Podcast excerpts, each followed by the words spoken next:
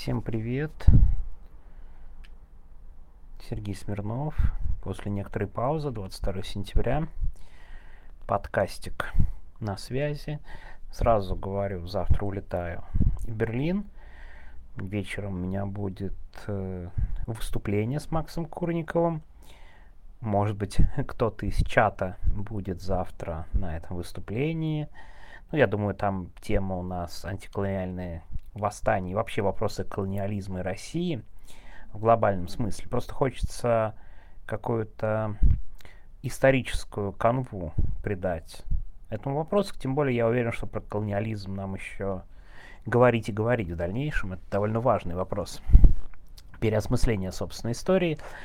Но, конечно, поговорим о сегодняшнем дне. Это как и что, что нам делать, как жить и так далее. Так что, если вы вдруг в Берлине, приходите. Ну, с другой стороны, все понятно. Я думаю, вряд ли значительная часть подписчиков в Берлине. Ну, ладно. Я это говорю в том числе к тому, что вряд ли завтра и в ближайшие несколько дней я смогу записывать голосовые подкастики. И, честно говоря, когда смогу, не знаю, хотя микрофон возьму с собой. Сегодня тема будет довольно, думаю, странная, не огненная. Ну, с огненными темами все понятно же, да, удар по Севастополю, конечно же, огненная тема максимально. Ну, я думаю, что вы прочитаете об этом и прочитали уже. Я не военный эксперт. Да и вообще надо о чем-то истории недели записывать, да? Небольшой анонс. Так вот, у меня сегодня совершенно другой разворот. Как бы тема, которую многие вообще вот на этом моменте, когда я скажу, о чем я буду говорить, такие: о, не, ну это мы вообще слушать не будем, это как бы какая-то чушь. И, в общем, возможно, это так. Но мне это показалось интересным, как ни странно, вот по какому моменту. Я так долго не говорю о чем, а я расскажу, о чем в итоге сегодня мое голосовое. Обсудим первый доклад спецдокладчика по России при ООН. Можете выключать свои радиоприемники, кто услышал слово ООН. Чем это интересно? Знаете, я даже объясню, с чего я решил записать сегодня этот подкастик. Если помните, где-то неделю назад, наверное, и нам то и больше уже, я, видите, перестал хорошо следить за временем, я рассказывал про Эритрею. Так вот, я рассказывал про Эритрею во многом опираясь на доклад спецдокладчика по Эритрее при ООН. То есть спецдокладчик Эритреи при ООН подробно рассказывал, какие в стране нарушения, какие права, там, на что обратить внимание, что с политикой, что с заключенными, конкретные примеры приводил. Так вот, я сегодня увидел об этом спецдокладе по России, и знаете, у меня такая мысль: ну все, мы реально в одинаковом статусе с Эритреей, вот это надо понимать. Спецдокладчик по России рассказывает примерно те же вещи и анализирует ситуацию в России, как он анализирует годами уже ситуацию в Эритрее. Я такой: ну, наверное, надо посмотреть, что же это вообще за спецдокладчик, что за доклад, какая на него реакция, а это тоже очень интересно. Итак, по порядку.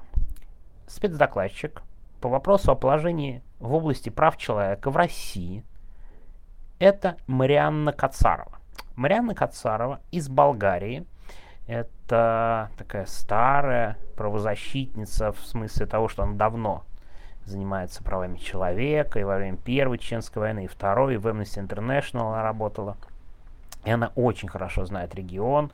Она, к примеру, была спецдокладчиком по Беларуси и Лукашенко по недавним событиям. То есть это прям человек, который хорошо очень разбирается в регионе. И в октябре 2022 года там есть такой орган при ООН, Совет по правам человека, они решили, да, там было голосование, был создан вот такой орган, спецдокладчик. То есть это человек, который такой готовит с аппаратом доклад и докладывает мировому сообществу ООН о том, что происходит. Почему вообще стоит обращать внимание на этот Совет по правам человека и ООН? Господи, ну все с ООН понятно. Даже, мне кажется, никакой отдельный подкастик записывать не надо. С ООН всем примерно понятно. Там, конечно, кризис, и, конечно, ООН надо переделывать. Но других, извините, организаций у меня для вас нет на данный момент. Знаете, что Россия, после того, как вышла из ЕСПЧ, ну, в принципе, никаких рычагов давления, по идее, нет, кроме внимания именно того самого Совета по правам человека при ООН. То есть теперь обжаловать какие-то приговоры можно будет не в ЕСПЧ, потому что Россия оттуда вышла, да, все, как бы, ЕСПЧ, все. А вот именно в Совет по правам человека ООН, и, кстати, некоторые правозащитные группы, правозащитники так делают, например, в Центральной Азии. Я точно знаю, вот в Кыргызстане, как на основе решения Совета по правам человека ООН было отправлено на новое рассмотрение там одно из очень громких дел. Может быть, отдельно как-нибудь об этом расскажу. Но если вообще ничего нет, приходится использовать, да, институты, которые, в общем-то, конечно, кажутся уже каким-то анахронизмом, которые не очень хорошо работают. Мы понимаем все про ООН, но других организаций нет. Так что давайте посмотрим, что же там ООН решил с правами человека. И в чем тут, ну, интрига, не интрига, а новость. Дело в том, что 2 дня Марианна Кацарова представляла этот доклад, ну, доклад она представила в один день, и была дискуссия по поводу этого доклада. И дискуссия после доклада, безусловно, это важная часть самого доклада. И тут было не то чтобы интересно, а просто показательно, кто и что говорит из представителей мирового сообщества по поводу этого доклада. Знаете, доклад вызвал довольно оживленную реакцию. То есть было там очень много стран, ну, представителей стран, которые захотели выступить. Это довольно интересно и как бы показательно. То есть, мало того, очень важно, что впервые спецдокладчик собирает информацию о стране, которая входит в Совет Безопасности ООН. Беспрецедентный шаг. Беспрецедентный шаг. И что же расследовала Марианна Кацарова? Нам с вами, тем, кто был вообще в России, в российской повестке, все совершенно очевидно и вряд ли будет что-то новое и интересное. Но имейте в виду, этот спецдоклад делается для государств, которые вообще не в курсе и не должны быть в курсе внутренних проблем, понимаете? Реально, чтобы вы понимали, это как я вот читал спецдоклад про Эритрею, вообще не понимая ничего о стране. Но вы имеете в виду, что значительная часть стран и людей из этих стран, они примерно так относятся и к России. То есть речь шла не про войну, а именно про ситуацию внутри России. Итак, что же Марианна Кацарова к чему пришла? Первое. Ее не пустили в Россию. Она, как спецдокладчик, пыталась работать в России, но ее туда не пустили. Ей закрыли доступ. То есть она ничего не смогла именно внутри страны собрать сама по себе. То есть ее не пустили в Россию. И она сказала, что, тем не менее, у нее около 200 источников информации для ее доклада, как в России, внутри страны, так и за ее пределами. Она встречалась с правозащитниками лично, с ними списывалась, общалась и так далее. В том числе с теми, кто в России. Но мы фамилии не называем, и она сама говорила, что это, конечно, несет риски для людей, кто предоставлял ей информацию. Что же она такого прям сказала? Ну, все классическое. Очень много места по поводу СМИ. Это прям отдельная тема. Преследование СМИ, блокированные сайты, блокировка, да, вот как бы запрет фактически на работу. То есть это очень важный момент. Кроме того, она упоминает конкретные фамилии журналистов и Дмитрия Муратова, да, которого медиа сначала заблокировали, потом отобрали лицензию, а потом Муратов лично был объявлен иностранным агентом. Понимаете, как это со стороны смотрится? Дмитрий Муратов, Нобелевский лауреат, это, конечно же, главный журналист в России для всего мира. Она его пример приводит. И пример приводит, например, Михаила Афанасьева, который получил 5,5 лет. Это тоже пример о том, что и как волнует мировое сообщество. Дальше. Она говорит о том, что законодательство об иностранных агентах и нежелательных организациях абсолютно чудовищное. И именно это законодательство, по сути, ликвидирует в России гражданское общество. Очень важный тезис. Она говорит и о войне, но постоянно в докладе таким рефреном звучит, что все нарушения начались еще до войны. Война это все усилила, но наступления на права человека начались задолго до войны и продолжались все последние годы. Но я бы добавил десятилетия, но последние годы. То есть это хорошо, что есть четкое понимание того, что все началось сильно раньше. Мало того, она говорит и пишет об антивоенных протестах, что более 20 тысяч человек вышли на улицу протестовать и были задержаны. Ну, мне кажется, кошка пришла, дети спят уже. Мне кажется, когда это в докладе по России на уровне ООН, это как бы такой документ об этом говорящий, в том числе речь у нее в докладе идет и о пытках, и о сексуальном насилии. Ну, мы помним, да, дело с Маяковской, маяковских чтений. То есть и пытки, и сексуальное насилие в докладе тоже есть. Но ключевой момент на фоне всего этого, конечно, политически мотивированные дела и фамилии Навальный, Карамурза, Яшин, Алексей Горинов. Они прям звучали во многих выступлениях и после, и в самом докладе. И когда 2 дня этот доклад обсуждается, называются конкретные фамилии, но мне кажется, постепенно хоть какое-то закрепление на международном уровне есть, в том числе, да, ну, Навальный после Оскара все-таки известен, безусловно, но и Владимир Карамурза, Илья Яшин, и Алексей Горинов.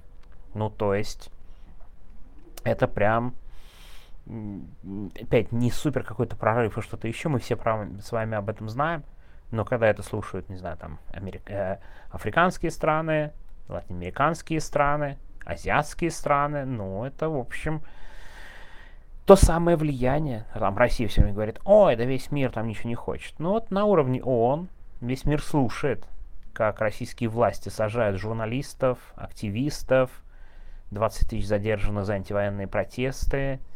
Эван Гершкович, опять же, есть в докладе. Конец этих докладов всегда характерный. Я вот когда читал по Эритрее, там были рекомендации, что сделать. В этом докладе тоже есть рекомендации, что делать. Я даже как-то не хочу об этом говорить, потому что это у вас вызовет улыбку, что рекомендует сделать спецдокладчик Марианна Кацарова. Но знаете, мне кажется, это такой формат, вежливый формат окончания доклада, что вот мировое сообщество призывает Россию там идти по пути демократизации и так далее. Этот доклад обсуждали несколько дней, 2 дня, тоже очень показательно, что много стран захотело выступить.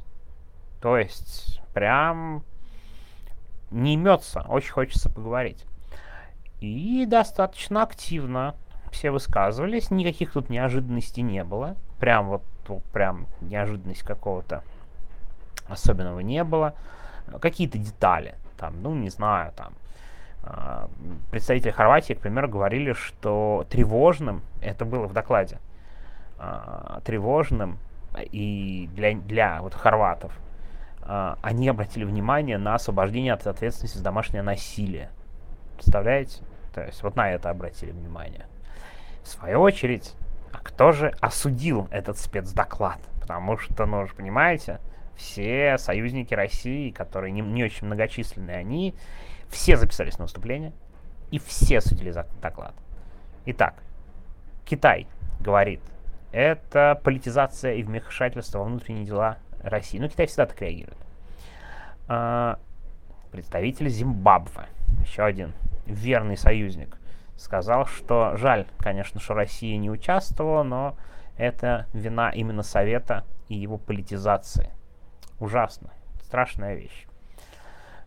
Политизацию осудила также Венесуэла, правда же?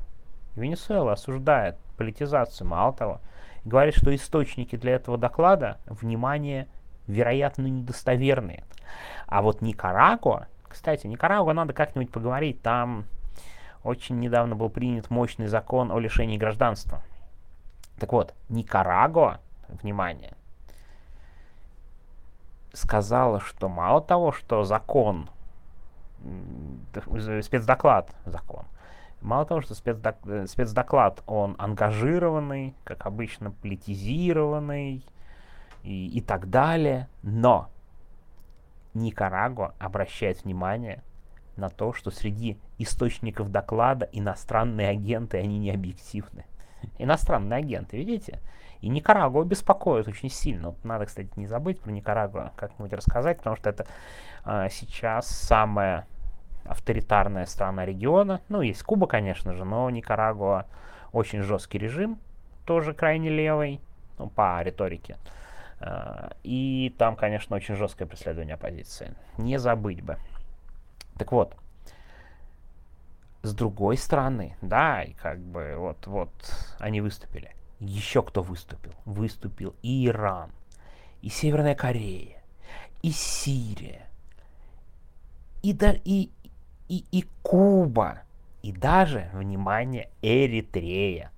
Та самая Эритрея, которая упоминается в докладе, в спецдокладе про Эритрею, вот она тоже осуждает этот спецдоклад. Видите, интернационал тоталитарных государств, он выступил коллективно по поводу России.